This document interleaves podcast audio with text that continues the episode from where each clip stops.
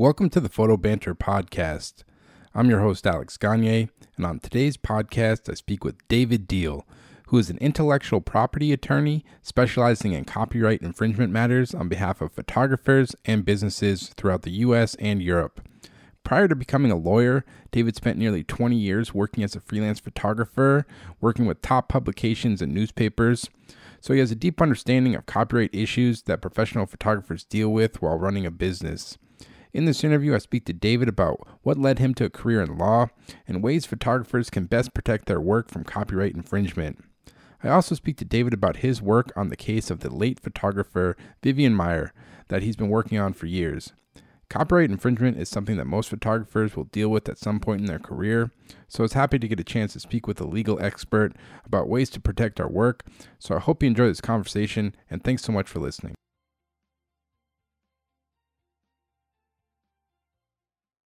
All right. Well, David Deal, welcome to the podcast, man. Excited to have you on. Um, before we start recording, like I said, uh, I discovered your work like probably like 12, 13. When did you publish your b- baseball book?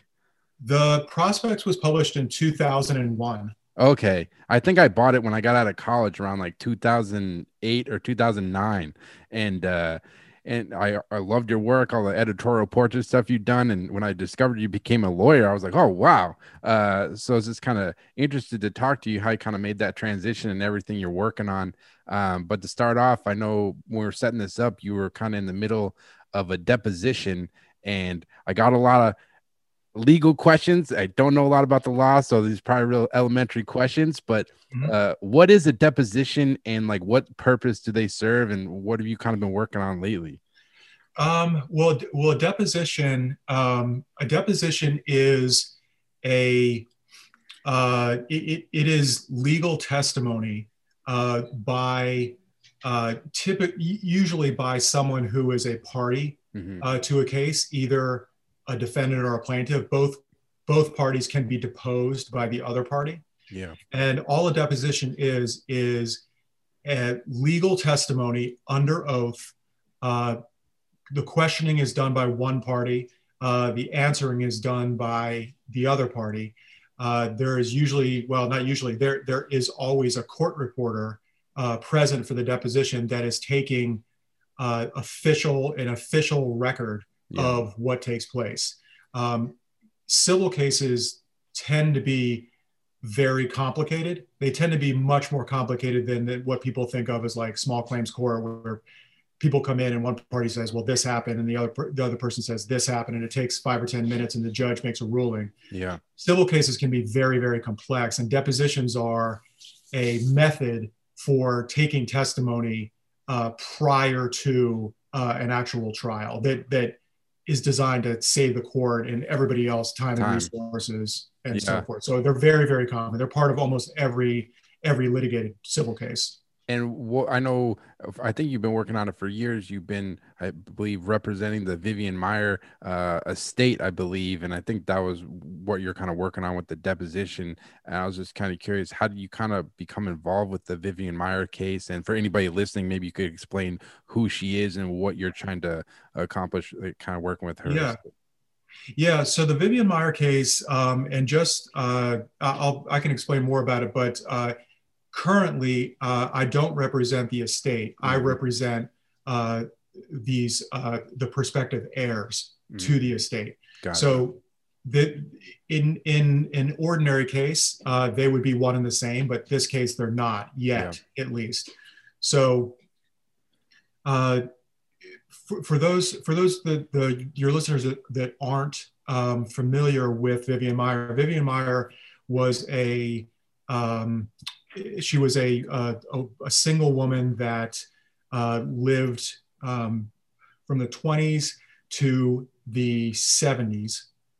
Uh, she she she never married. Uh, she worked as a nanny uh, for uh, a selection of wealthy individuals, both in New York, primarily in New York and Chicago. And the only reason the only reason we we talk about her now is because she is a lifelong photographer. Uh, she took it very seriously. She she took photographs her entire adult life, uh, and she just happened to be uh, a world class photographer.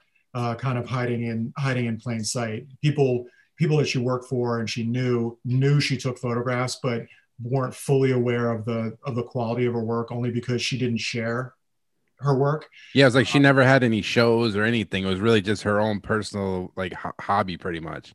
Yeah, yeah, and she had she had really good equipment. Um, she took it very seriously. She she you know she she didn't formally study with um, with professional photographers, but she certainly accessed their work. Mm-hmm. And not only did she not show um, people her work, but there a certain percentage of her work over the course of her adult life she never even processed. Yeah. So she shot primarily she shot uh, medium format. So she shot 120 uh, f- format rolls of film. And at the time that her work was discovered, a certain large percentage of it was still in undeveloped form. So there were there were thousands of rolls of film that she had shot and never had never had processed. So she never even got to see a percentage of her work. Have those since uh, been processed, or whoever has yeah. control? Yeah. So the so the the the the her story as is has all these equally interesting layers to it, and one of them is that she died she died destitute uh, without family. Mm-hmm. And years later, uh, individuals um, purchased her uh, unpaid for storage lockers where she she you know kind of stored all of her belongings. She was she was a bit of a pack rat and she she didn't throw a whole lot of things out. She kept newspaper articles and know obviously she kept her film and her prints and so forth. But a couple individuals stumbled upon her work at a um, you know an unpaid storage locker auction and they were smart enough to to determine that it was it was worth saving and the images were you know not only not only good but but kind of world class and so it's been a long process but the, the photographs made the images and the negatives ended up in in the hands of individuals who knew who they were took really good care of them and have been systematically both processing the film processing the previously unprocessed film as well as uh, making making uh, you know world class silver gelatin prints out of the out of the original negatives. Yeah, it was really interesting because then there was like a whole documentary uh, about her work and everything. And I know I don't know if this applies to photography, but I know like in real estate, there's a term like if there's a property that this is this vacant and it's just been sitting there, I believe you can put a lien on it and you can basically if it's just there, I think there is a legal action. I could be wrong to actually take ownership of that property. How did that work? Because I know it was, uh, I think John Maloof and a couple yeah. other people were the ones who discovered the the photos in auction. Yeah. So like, how did yeah. that work? It's like yeah, the, the legal the legal um, issues in the case are fascinating, and that that's originally. I mean, I I was I was immediately drawn to the case, you know, be, because it's because it's photography and because it's really good photography, but I, I, w- I first became aware of uh, the case when I was in first year in law school. So it, it was just kind of this perfect, perfect combination of law and photography, and that's that's what that's what I first why I was first so drawn to it. So what you're referring to property wise, yeah. real property wise, meaning uh, real estate or homes or buildings, is something called uh, adverse possession, which yeah. uh, is a it's a state law. States have different versions of it, but essentially it's if if the proper property owner, the correct property owner, uh, either abandons or doesn't take certain steps to either define or occupy certain land, uh, there there are means uh, by which another individual or individuals can come in and, and after a certain period of time legally claim um, the land. There's no such thing when it comes to intellectual property. Mm. So the the the, the fascinating legal uh, issue in this case is uh, what happens in a case where someone like John Maloof, uh, and I'm just I'm going to use John's name just because he's the person that ended up with a, the the overwhelming percentage of of her work. Yeah. So what happens when a person like John Maloof acquires legally acquires the the physical manifestation of original works? So he he right he he properly purchased legally purchased her negatives and prints and belongings. There was there was a lot of clothing in there and receipts and newspapers but so forth. But the the, the part that matters is the intellectual property. What happens when someone is the is the the legal owner of the physical property but doesn't own the copyright mm-hmm. to that original? That's the issue in this case. And it's a, it's a very difficult uh, concept for most people to to understand in that you know why doesn't someone like john uh, john maloof who who is the is the legal owner of the negatives mm-hmm. why why does that not give him the right to to do what he wants to do with the the the intellectual property as if he were the copyright owner it's, yeah, it's a hard concept to to understand but but he doesn't have that right because what how would you explain in- intellectual property versus actual property? Because the person who created vivian she's not alive anymore. So how do you kind of explain that like yeah this, what is intellectual right. property versus actual property? Right. So um, intellectual property is is really is really everything that's separate from any other kind i mean so there's there's real property which is real estate and housing and so forth. There's there's uh, there's personal property uh, which is you know your belongings, your clothing, your your cars. Uh, intellectual property is a is a you know a section, a, a, a part of property, but it's distinct in that typically uh, copyright mm-hmm. to intellectual property is is transferred or assigned or passes from from the copyright holder to somebody else in different ways than all all other property so, uh, intellectual property vests at the time of creation. Um, there's there's more technical terms in the copyright statutes, mm-hmm. fixed in a tangible medium. So as soon as an original work, whether or not it's a photograph, sculpture, a painting, uh, you know, a choreography, as soon as it's fixed in a tangible medium, uh, it is copyrighted in the name of the author, and the author is the name given to any creator. Any any original creator of original work is deemed to be an author uh, for for purposes of intellectual property. So once that takes place, there are only a certain number of ways that intellectual property can be can be transferred or assigned. Hmm. Uh, like real estate, intellectual property and specifically copyright can only be transferred by written instrument. So, for example, if you take a photograph and tomorrow uh, you someone someone you post it online and someone looks at it and they approach you and say um, you know not only will you sell me a copy of this this print but but I, would like to purchase the copyright as well. Yeah. and you say great um, you know uh, send me a dollar and the copyright is yours. That's not a val- valid transfer or assignment of copyright it has to be it by written instrument. And so when and, and this is an issue that all of us deal with. Um, it only matters in the case where the intellectual property typically where it's valuable. So you and i both have you know we're both the copyright holders of of hundreds if not thousands of works all the photographs you've taken all the little doodles that you've made yeah. all the all the poems and the short stories or the, the the essays that you've written are your intellectual property. Yeah. Um, so in this case uh, intellectual property and physical property are two distinct rights. So the physical property can be abandoned, it can be sold, it can be acquired like John Maloof acquired it when Vivian Maier signed a contract with the storage company. And as soon as she stopped paying, gave the right to the storage company to auction off her work. So the intellectual property is distinct. So she never by written instrument, Miss Maier, never transferred or assigned her copyright during her lifetime.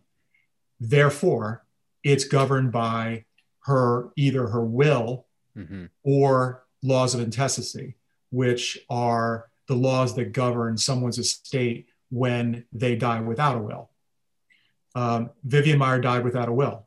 So everything that she did not dispose of prior to her death is covered under the probate proceedings um, for her estate.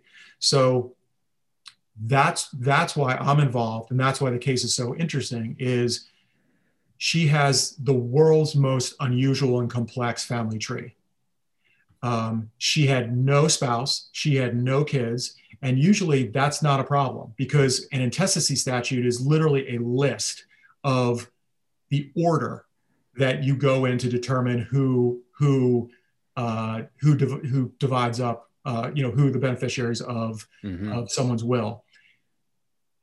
There are all kinds of all kinds of uh, uh, kind of um, levels at which uh, a probate court uh, uses to distribute an estate.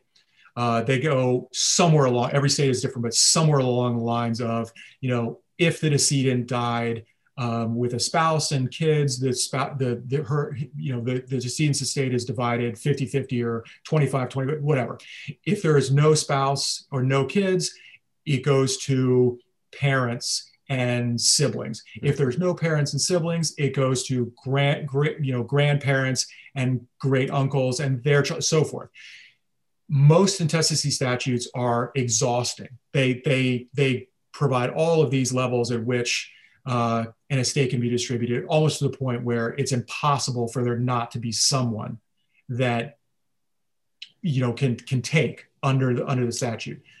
It usually doesn't get past the first or second um, contingency because most people have spouses, most people have children, most people have parents that are alive, most people have aunts and uncles and children. Miss Maier, despite having an incredibly large extended family, none of those applied. Yeah. So we had to keep on going, uh, literally, you know, figuratively, like, uh, well, up and up and up. So we had to go to siblings, their Cousins and children, parents, aunts and uncles, their children, grandparents, their their their siblings, and down. So now, after after seven years, we're 99% there, but we're not 100% there. We And still had- don't know exactly. And you do you have to like basically prove that you went through the steps, like you tried to find this person. Like you can't just show the court like, hey, I found some cousin. That was the first person I talked to. You have to show that you went through the steps. Like I tried to find uh brothers, sisters, then I tried to find grandparents, and you kind of have to show that you at least Exactly. Yeah. Exactly. And not only that, not only do you have to show you did the work, you have to eliminate hmm every every potential avenue there is for there to be an heir. We have to either we have to either find that heir and uh, and and make a case that that person qualifies under the intestacy statute or eliminate the person. Yeah. so it's not good enough th- that we can go to the court and say well we've located one one heir or two heirs or something like that. We have to go to the court and say this is the entire scope of the family tree. This is every single person that is potentially involved based on the intestacy statute. And we've eliminated every single person but these two or three people using the records at our disposal, meaning that person didn't marry, this person didn't marry or did marry and had kids, and those kids, you know, are dead and didn't. We have to eliminate every Yeah. single potential avenue. Mhm. And that's why it's taken so long and and and you know so so much time and effort has been expended. And what's your goal now? Is it to get the the put like the heirs that you're working with? Is it to get the both the copyright and the physical objects back, or is it just to get the copyright? Or what's your your kind of end goal with this case? I guess. It's the the goal right now is to have the heirs declared formally declared heirs by the Cook County, Illinois probate court. So there are there are a number. I represent a number of individuals and one estate Mhm. that are prospective heirs to the case. Based on based on our genealogical research, we've determined that all other potential avenues uh, are not open open um, possibilities. There are only a limited number of uh, individuals left. Uh, we believe they're this. The, we believe they're the sole heirs. There are two on the mother side of the family. There's seven on the father side. We believe we believe those they're the sole heirs, and so we we're before the court right now. Um, we're we're maybe one step away from having a, a formal uh, evidentiary hearing before the court, but we're in the end we're asking the court to to accept our evidence and declare the individuals and, and the one estate that we've identified as the heirs to Vivian Maier's estate, have them declared as heirs. That doesn't give them any right to uh, the physical uh, prints or negatives. That that ship has sailed. Yeah. Um, whoever whoever was a legal buyer um, of those of those uh, of that physical property, unless they unless they want to sell them to the estate, there's nothing that can force them to do that. it's it's it's all about being recognized as an heir and therefore um, being in control of the copyright. Yeah. The copyright is still with the estate.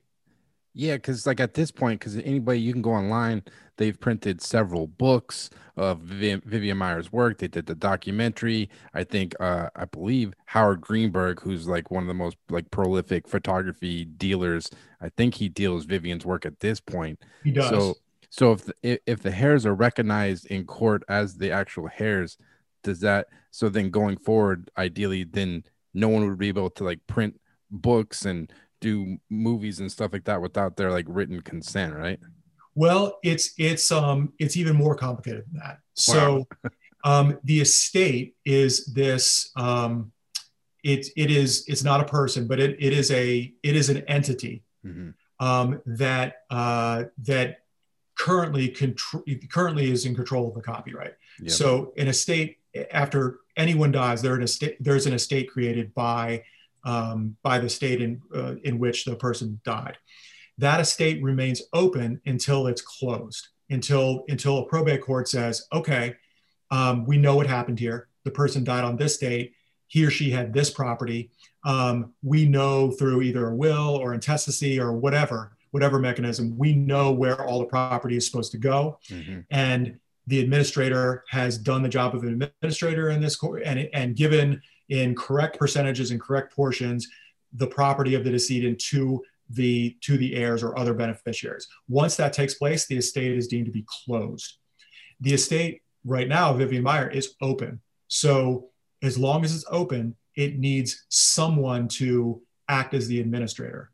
When there is no proper administrator by law, the, a body called the Public Administrator's Office, every state has one, it's a government is a government entity a government uh, division that administers estates that otherwise cannot be administered by an individual or or an organization.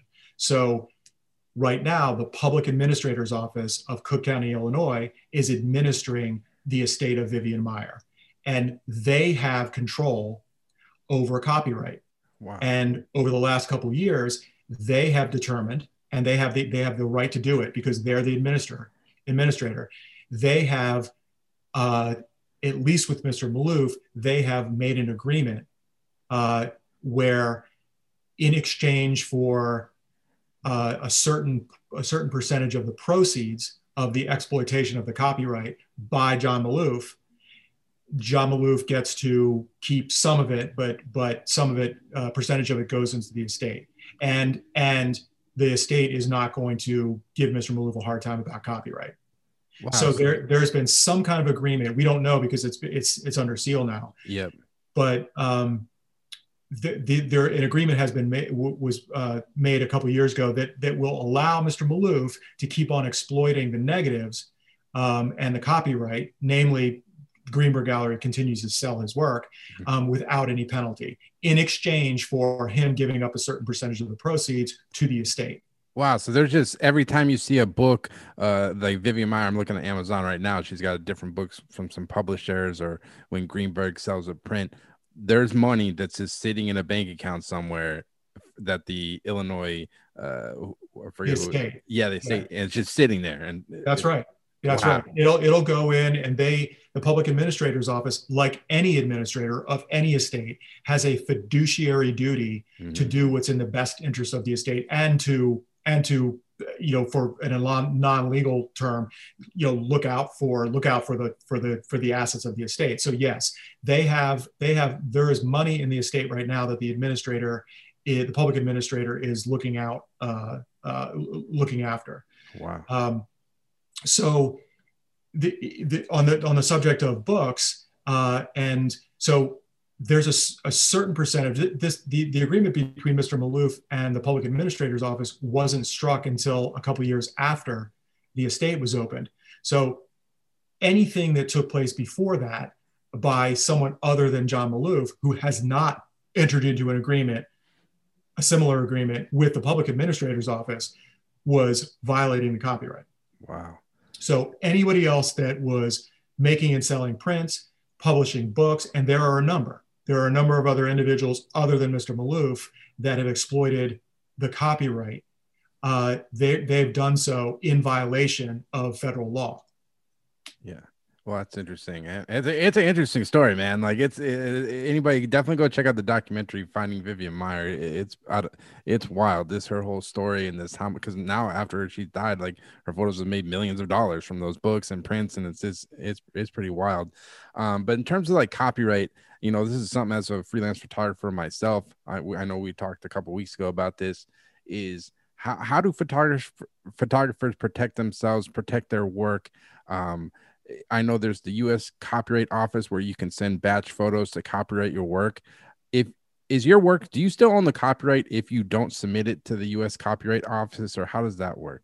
Yeah, that that's a that's an excellent question. That and and you know, believe it or not, uh, there there are a lot of a lot of uh, photographers that I you know were peers of mine when I was shooting, as well as clients now, that's that still don't know the distinction. So the, the important thing for photographers and really any any artist to remember, especially photographers, just because of the, the quantity of original works that photographers produce.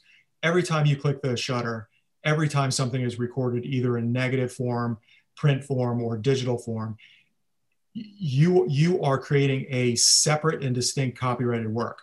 Mm-hmm. Period. Whether or not you do anything else with with those images. Um, the copyright vests in the author the moment, moment it's created. Whether or not an author chooses to register their works with the Copyright Office does not affect copyright. It doesn't affect it doesn't affect the author's copyright in the original work.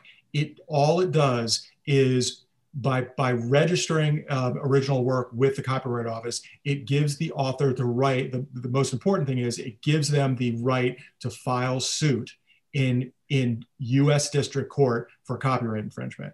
That is a prerequisite for, for being a plaintiff in a copyright infringement suit. You have to have a registration. It is not good enough to be able to show that you're the author and you're the copyright holder. Yeah. That law changed two years ago um, prior to two years ago, uh, there was a what's called a circuit split, which means that a certain percentage of the, the, the U.S. district court circuits, which is federal court, disagreed on the rule for registration. There was there was the application rule, which which some some district courts said as long as you have applied not necessarily received a, a, a, completed registration. As long as you have applied for registration, you can file suit. Hmm.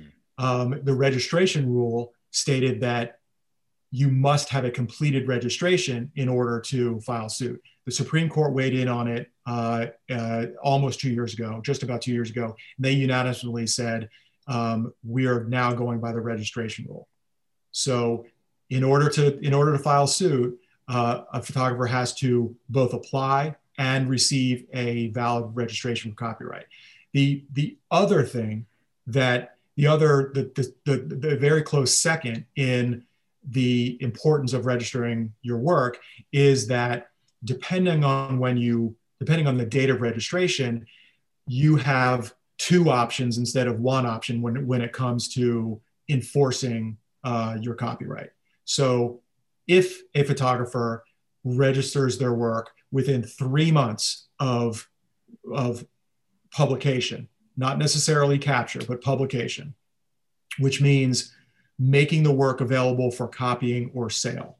Um, so within three months of publication, the, the most obvious example is posting some work to your a commercial website.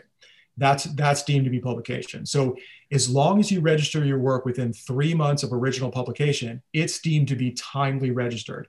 And that's a legal definition that entitles you to actual damages, either actual damages or statutory damages under the federal statute. Statutory damages are an incredibly powerful tool because they they they don't require a plaintiff to prove actual damages. They are statutory by nature. They are defined by the statute, and they start at seven hundred and fifty dollars per incident, and they go up to one hundred and fifty thousand dollars per incident, de- depending upon the the willfulness uh, of the infringer. Now, is there is there like a time limit say you know anybody listening a photographer and they've been shooting for whatever 10 15 years is it too late at this point to you know start submitting my old work that i shot 10 years ago to the us copyright office or you can no. it's still in your interest to do that? It's it's absolutely in, in in in it's absolutely in a photographer's interest to do that.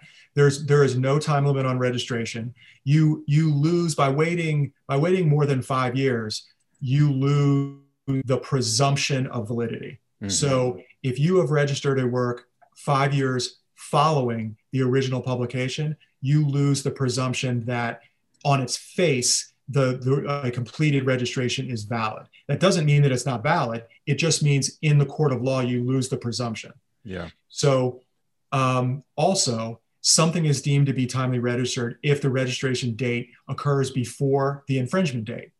So it, it absolutely is in a photographer's best interest to register their work late, you know, late or now, you know, or you know, too late or or you know, years after they they originally completed their work. As long as you register your work from that point on, if someone infringes upon your work, your your work is deemed to be timely registered.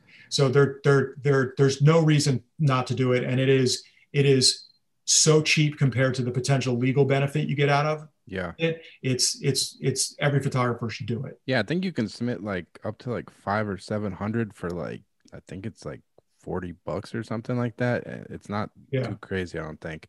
Um another thing, I mean, this is I, I think it's interesting to talk to you because if for anybody listening, David was a, is an accomplished photographer himself. I think he spent 20 years photographing like editorial, um, photographed a lot of like big politicians and stuff and I think the thing that I struggle with, and probably a lot of photographers, because most for the most part, most photographers aren't making a lot of money. If you're shooting editorial, a lot of times you're making 500 bucks, 1500 bucks if you're lucky on an assignment.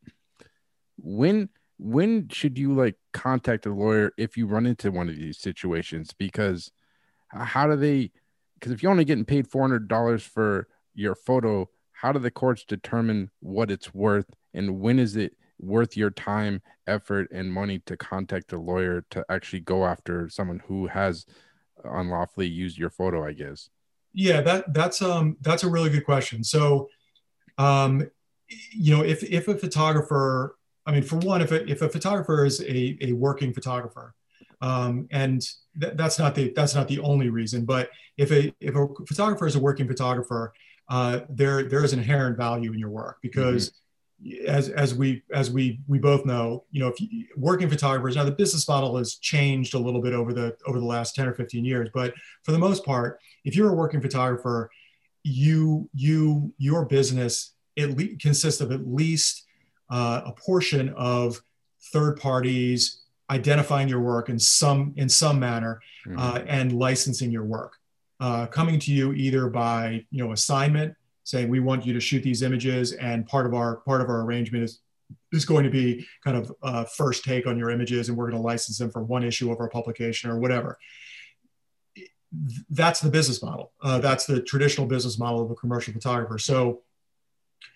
when when someone when an infringer copies your work without your without license or permission mm-hmm. they are depriving you of what would have been a, a commercial license yep. Uh, and so usually that's, you know, the, the, the law uh, allows you to either prove actual damages by a history of licenses or by, by market rate, which is kind of what the established range is for, let's say, a use of a full page image on a commercial website, uh, you know, for two years or something it's, like that. It's tough though, because when you think about photography, and you know this, like I, I was just looking at Walter Iooss's Instagram, world famous Sports Illustrated sports guy, and photos that he took, whatever, in 1968 or 72 at the time were worth whatever, not that much. But now his name and like his work has garnered more attention,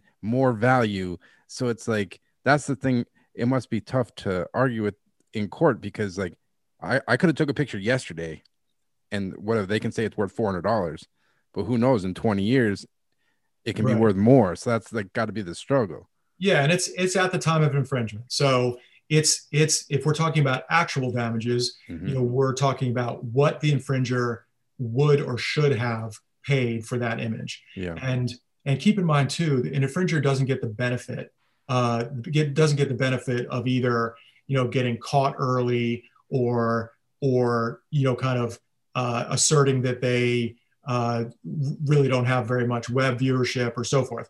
Uh, so, for instance, if an infringer is caught, you know, uh, if an infringement is discovered a week after a you know a big advertising firm uses it on you know some ad campaign, the the the infringer can't turn around and say, oh, well, you know, we only used it for a week, therefore the actual damages are next to nothing. Yeah. That doesn't happen. So it, it's with very few exceptions, it's it's always worth the, uh, the, the time and the effort for photographers to pursue uh, pursue their infringement. And you certainly don't photographers certainly don't want to get in the habit of ignoring their infringement because when and if they do choose to start enforcing their work, um, that that lack of interest and lack of enforcement, you know, can be can be held against them, uh, you know, in you know at a at a new trial. So you you never want to be in the position of not doing anything. Yeah, yeah, it's it's tough.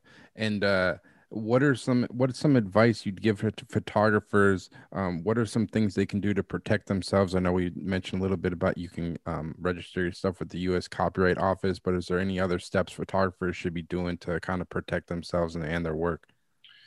Yeah that that's um you know that's a really good question too. And the the the dynamic in, in my experience as an attorney representing photographers there is um, the, the, the infringement the infringement world for photographers is much much different than any other medium mm-hmm. so by, by that i mean uh, the best that a photographer can do really effectively is take really good photographs mm-hmm. um, post them with a copyright warning uh, immediately adjacent to the work or on, on the person's website. Uh, make sure they do everything they possibly can to to indicate that they are both the author and the copyright holder uh, by either by placing a small watermark or even maybe not even a watermark but a copyright notice next to every single image that they display on their page that they have control of. That's that is about and the, and obviously photographers can can embed some you know some uh, metadata or EXIF data in the actual digital file as well but beyond that that's what makes the the the infringement world of photography so difficult. Once that takes place, and once somebody, one individual, makes the decision to copy an image without license or permission, then then all hell breaks loose because they can Photoshop out a watermark, they can ignore the copyright, they can strip the digital file uh, of metadata, and then a, a photographer has effectively no control over whether or not some future third party you know has information that they should have who the author is who the copyright holder is how do you contact them so forth. So the photography world is very is very odd in that way the best thing a photographer can do is to, to do any number of those things clearly indicate that any any images on your that you post on your site are your copyright mm-hmm. um, how to get a hold of you what your rates are put a watermark on them and the the most important thing too about registering your work is it has the legal effect of putting everyone else on notice that you are the copyright holder yeah. you're not responsible for affirmatively contacting every single potential person in the world to tell them that, that it's your copyrighted work. The standard is when you register with the Copyright Office, you, you have effectively put everyone else on notice that it's your work, you're the copyright holder, and it can't be copied. And, uh, and that's you- the best that that's the best prior to any kind of any kind of litigation. That's the absolute best a photographer can do to protect their work. And how about metadata? Is co- uh, like copywriting the in the metadata? Is that does that help at all in terms of legal terms? I guess or there there are a couple real big benefits um, to embedding uh, metadata. I mean, the first is anyone who is anyone who has knowledge of, of metadata. Some people mm-hmm. don't, but anyone who has knowledge that most digital, digital images come with metadata mm-hmm. would be able to, in theory, if your metadata is still there that includes a copyright uh, yeah. notice, anyone should be able to tell whose copyright it is.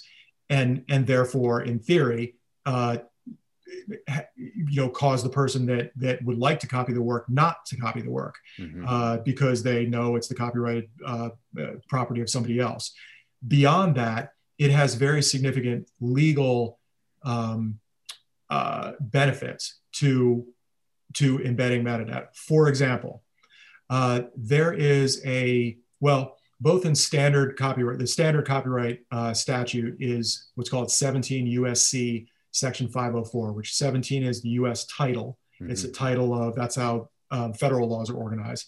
17 is the title. USD, USC stands for United States Code. And Section 504, which is the, the main infringement uh, uh, code or uh, statute, um, it permits uh, statutory damages up to $150,000 based on willfulness.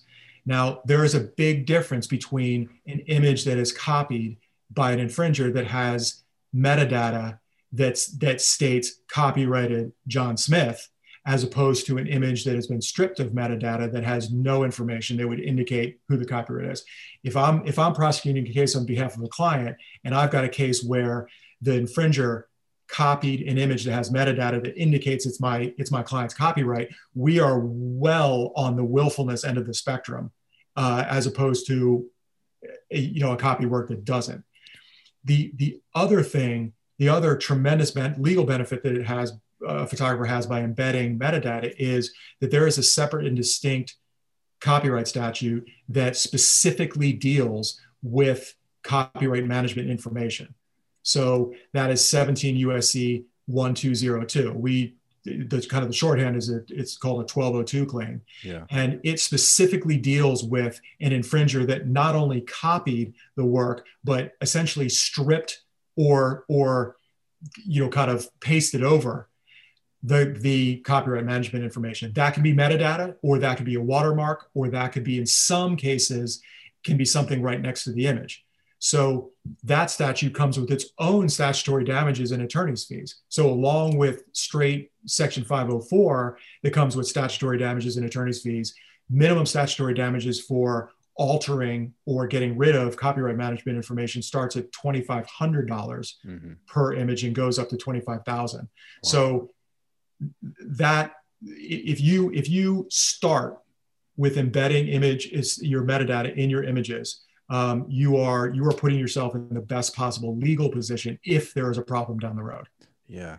And another thing that you know in the digital age I see happen a lot. I've seen it happen in my friends' work and uh, happen to myself before, is with social media. You upload your photos on your page or whatever, and then you have like these third parties be it like some blog. You see it a lot i think like in entertainment world. It could be like TMZ or like barstool sports or like maybe like huffington post where they take content from other places and then they use it as content on their page. Like is that just is that would that be considered fair use? Because like in my mind i up- uploaded the photo to my personal instagram page and i know there's always when you sign there's like rules when you join Instagram or Facebook, they have all their rules or whatever, but then these third parties take your stuff as content without even asking your permission. Like is that just fair use pretty much? Right. So there there there are a couple different things going on there. And it's and it's and it's um depending on the facts uh, of, of each specific case, there there's it just depends. The the first thing the first thing that, that, you mentioned concerns the DMCA, which is the Digital Millennium Copyright Act, which is the last major overhaul or, or addition to the Copyright Act. And what the DMCA set out to do, um, the, the DMCA has been interpreted uh, over the years to mean different things, and it's it's it's definitely been courts have definitely interpreted to be more to be more generous mm-hmm. uh, toward service providers. Service providers, I use that in quotes, service providers is the legal term the DMCA uses to, to define third parties that are, are not liable for infringement by, by copying uh, certain images under certain circumstances. So, for example, uh, service provider, a, a traditional service provider would be um, your internet company that that the only way that they can they can transmit uh, information is to is to store it in a server and to make technically make a copy of it. Mm-hmm. Um, the DMCA was put in place to shield companies like that from liability because, in effect, um, you know, they're they they're they're not doing it they're not doing it to display the image they're doing it as a service to uh, yeah. both parties that are on either end of the uh, of the transfer of information uh, so if a company qualifies and, and meets the legal definition of a service provider then anything that is that is uh, passes through their their uh, you know kind of uh, network and is stored on their servers is not liable to copyright infringement, and that includes being displayed on their website. So Huffington Post is a perfect example. That is that is the classic example of a company that is that is qualifies for DMCA protection. You know, given they given they satisfy all the elements. The first one is they they have to, in, in very broad terms, a service provider must be a neutral party. Mm-hmm. So they must not exert any kind of control over the content, the cropping, the you know the editing of, of any kind, or or the the the selection of images that are are displayed on their site. So Huffington Post is a con you know is a kind of a clearinghouse for other people's work. So all they do, the Huffington Post sits back and they say, well, we're not, we don't have anything to do with this content. All we're doing is creating a platform. Yeah. Um, therefore, the the infringement the infringement issue is not with them it's with the it's with the third party that uploaded the information to huffington post um, so uh, so the other part of your question is like if you put something there's a there is definitely a distinction between you as a photographer publishing something to your commercial website mm-hmm. and publishing it to instagram yep. or facebook uh, that have terms that purport to to strip individuals who upload their work, specifically photographs to their platform, of the copyright. Mm-hmm. Basically, if you read the terms, it purports to, and it, it's it's still an open issue whether or not the terms are, um, you know, can be can be enforced, but they at least purport to um, give away your copyright that to to to the platform uh, not not to third parties. So yeah. when a third party comes and copies somebody's work from Instagram or any other social network, they're still committing copyright infringement. It's just that those terms are only protecting the platform mm-hmm. and predict. And and I, if I'm not mistaken, I think most terms of social media say, well, we can use it for whatever we want. So once you once you upload something to our platform, we can use it for whatever we want. There's a debate whether or not that is that is enforceable too, but it certainly doesn't it certainly doesn't shield any other third party from from coming in and making a screen capture of your image and then posting it somewhere else. That's still infringement. Yeah.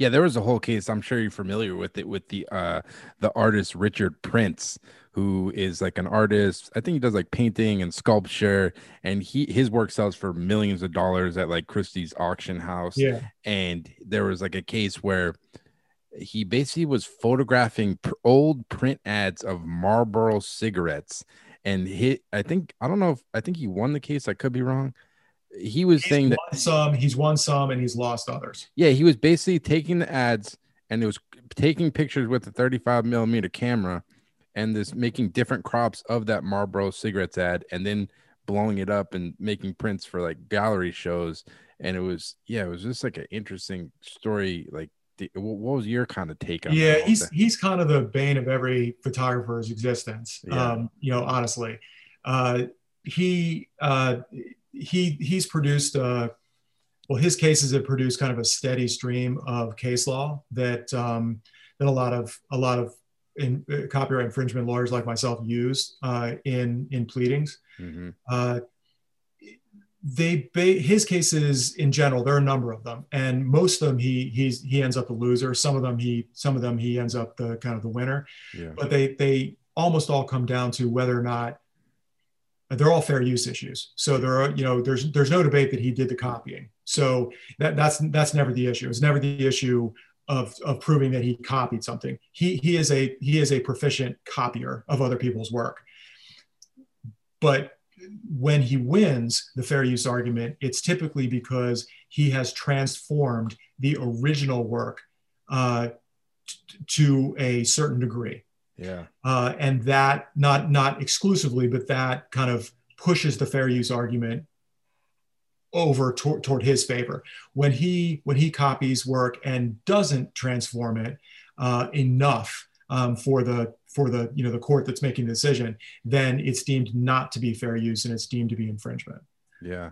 And to uh, topical, I don't know if you've caught the viral sensation that is the Bernie Sanders meme uh, that's been going around with him sitting from the inauguration, yeah. and it made me think because like everyone's just whoever took the picture, they're probably stealing it off Google image search or whatever. Yeah. Oh, like, now it's now that now it's like it's if the cat is out of the bag. I mean, now it's you know no one has any idea who the original photographer was. But yes, that, that that's a fascinating case because um, you know, it, it, I don't know the I don't know the facts. I, have seen a couple memes that have been that have been forwarded to me, and I've in there. There, there's a there's a million. There's a million. They're funny. Yeah. Uh, but you know, number one, if I were the photographer, I would be very upset. Yeah. But I I would probably the, the from the limited knowledge that that, that I, I have concerning the case or concerning the, the use of that image. Yeah, yeah. I would say they're they're they probably fall into fair use yeah. in that they you know the, you know fair use is it's never about copying. Mm-hmm. You know, mm-hmm. it's it's never about whether or not you actually copied something. All fair use cases, the copying is it copying has been established. It's just have you have you done enough to qualify for fair use? I would argue, I would probably argue, and I think it's it's it's probably a, a, a winnable argument that those uses in the memes are are fair use because they're um, very heavy on the political commentary um, yeah. end of things. So they're not being used as um, to sell things. They're not being used to um, represent certain people in, in certain way. They are being used strictly um, for for political commentary. You know, the yeah. ones that I've seen are, you know, Bernie Sanders being hauled away, you know, in place the of best, the best, the best one I saw this yeah. morning was Bernie Sanders in, in, a UFC octagon, putting the dude like in a headlock. I yeah. was dying. Uh, but it just made me think before I got on the phone with you, it was just kind of interesting. Yeah. Uh, and that's, and, you know, it's, it's, you know, it's kind of a, well, I don't, I, I don't know the facts uh, other than, other than, you know, the, the few ones that I've seen that are, that are humorous, mm-hmm. but you know that's kind of the that's kind of the curse of being a photographer who takes a, a meme worthy image is that you know the most of the usage is probably going to be probably going to qualify as fair use you know yeah. it's it's probably the argument can be made uh, by anyone defending an infringement suit is that the people that copied your work you know are are not not doing it for not doing it for anything but you know some kind of some kind of commentary. And therefore therefore yeah. it's it's uh you know the the the copier is not liable. No it's interesting. And a few more questions. I don't want to take up too much of your time. Uh how how do you go how do you go from being a photographer like to being a lawyer? Like what was that transition? Because you spent over 20 years i think you, you shot for uh, like like newsweek and big publications and photographed everyone from like John Lewis and a bunch of other politicians. Like, how do you kind of make that transition from being a photographer to be a lawyer? Yeah, so um, I guess uh, I'd always thought about it. I'd always thought about the possibility of changing careers, and uh, there there are a number of attorneys in my family, including my father, and mm-hmm. he's not an intellectual property attorney, but you know at least I, I had kind of basic knowledge of of the profession, and I mean, I guess, uh, you know, when I, you know, anyone who's worked as a freelance photographer, even, you know, part-time or, or even full-time, it is, it's an industry that at least personally speaking, you know, I think in, in probably the 20 years that I, you know, I worked for, I, I was a staff photographer for a couple of publications. I, I, the vast majority of the 20 years I worked as a freelancer mm-hmm. and the, the overwhelming, like inescapable part of being a freelancer is that you know you you never know what's around the corner. Yeah. You you never know whether or not you're just about to land a huge job. You never you never know whether or not you know things are going to just end mm-hmm. um you know next week. And recently i was i was speaking with uh, spe- spoken with a couple of people about this the, the, the same thing recently. And in the 20 years i don't think i was ever more than two weeks out yeah. as far as jobs go mm-hmm. so that's how temporary and that's how that's how speculative uh, and uncertain working as a freelancer is and i got used to it uh, i got used to convincing myself that everything was going to be okay and that things would come around. And, and for the most part, they did. Yeah. Uh, I worked very hard to cultivate clients.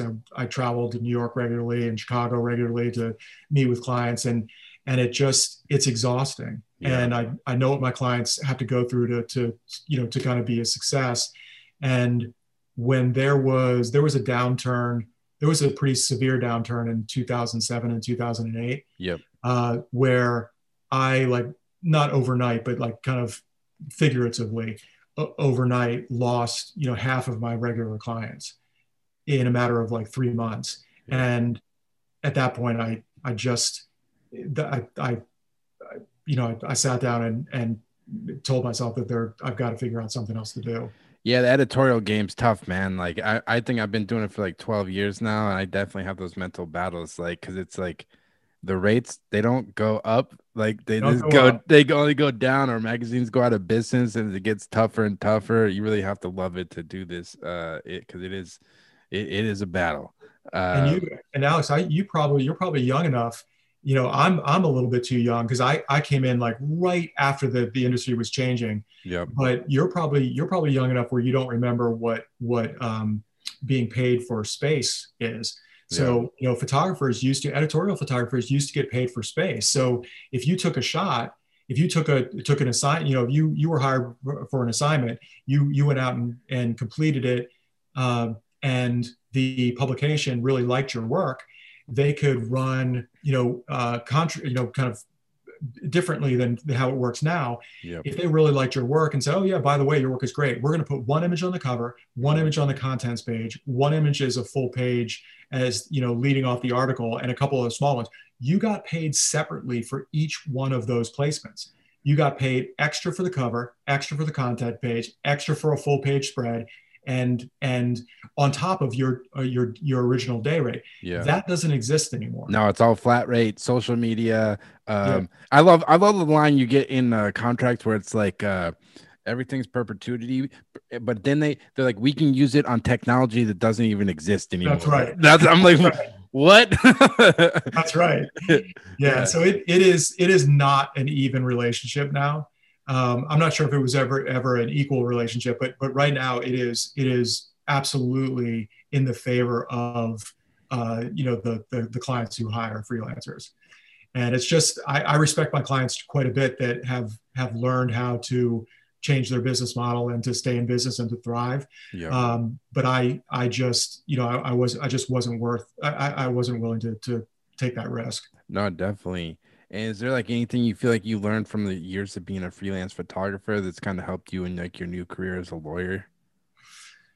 Yeah, yeah. I mean, there, I, you know that that's uh, you know I, I I do feel like I'm in a in a in a fairly unique position in that you know I, as of right now I, I, have more time as a freelancer than I do as an as an attorney, mm-hmm. and um, yeah, I mean, over the, the, the, overwhelming the overwhelming kind of benefit that I that I got was that my clients my clients almost to the person uh, would rather not spend any time tracking down infringers. Yeah. You know, and and that was the same when I when I was when I was shooting. You know, I, I was aware of people misusing my work, but the idea of not working as a not shooting and not putting my efforts and time into cultivating new clients or making existing clients happy or thinking about things that I could shoot and, and potentially sell to clients. And having to replace that with the stress and the money and the time of tracking down people that had stolen your work that that's that that's that's an exchange that most photographers aren't willing to make. And so eh, i'm i'm i'm certainly aware of that kind of thing and try to um, try to not bother my clients as much as I, you know, as much as I can to mm-hmm. to permit them to work instead of instead of dedicate their time and resources to worrying about infringement matters. Yeah, I would, I would imagine that your years of working as a photographer, and I'm sure you ran into situations where people use your work, um, in, infringe on your copyright. I'm sure your clients they trust you because you spent those two decades of like doing what they do. Like you actually understand what it's like, and you have that perspective versus some lawyer that didn't actually have that career prior to being a lawyer. You know. Yeah, it, it helps when I make legal arguments as well. Oh, I mean, it, it, helps that I know all the terminology, and it, it helps. It, it just helps um, when I'm making legal arguments because I, I can I can you know without without preparing and without you know kind of studying and without doing anything, I can I can put myself in their position and and as best as I can describe you know kind of what it's like when your work appears somewhere that you know you haven't authorized and you didn't get paid for it and um, you know it, it's just it, it makes it it makes the my interactions with my client as well as uh, you know courts and opposing parties just much much easier because I I I'm just I'm familiar with the landscape. Yeah, definitely. Well, David, man, I could talk to you for three hours. I got like nine thousand questions, man. But I, I, I, I, thank you for taking the time to come on, man. And like I said, I was a fan of your work before you're a lawyer, man. I, I, got I got the signed copy right here. Right here. Uh, That's too funny. Yeah, right there, man. That's so, uh, awesome. Uh, yeah, but yeah, I, I can't thank you enough for taking the time, man. And I guess if any photographers listening, if they ever have any um issues copyright wise, where's the best place to reach you? I guess my my commercial website is my name which is daviddeal.com no no spaces or anything. D-a-v-i-d d-e-a-l.com everything's there. Welcome to welcome to visit the site. Perfect. Well we can leave it there but thanks so much david. You're very welcome alex. All right take care. Okay. Bye. So there you have it. That was the david deal interview I uh, just want to thank David so much for taking the time to come on the podcast. I know I learned a lot. Um, as a photographer who's been doing this for a long time, I've run into many situations where my copyright has been infringed, and I know I felt lost and didn't really know what to do. And uh, getting to talk to someone who not only knows the law but has a deep understanding of photography and was a professional photographer himself for oh, nearly two decades, I, I I know I just learned a lot and uh, can't thank him enough um, if you ever have any issues with copyright or questions or looking for a lawyer or things like that, um, definitely reach out to David Deal. His website is daviddeal.com. Um, he's doing amazing work out there, so uh, definitely hit him up. Uh, but as always, I'll uh, be having weekly podcasts every week on Apple Podcasts, Spotify, as well as the Photo Banter YouTube page. Um, so definitely go check us out on YouTube. I'm also doing for my 200th episode, which is coming up this Thursday, February 11th. I'm doing a giveaway with Sekonic meters. All you need to do to enter is go to the Photo Banter YouTube page, hit subscribe, leave a comment on the 200th episode giveaway video, and you'll be entered for a chance to win a Sekonic light meter, which I'll be announcing on February 11th. Um, so as always, thanks so much for listening and take care.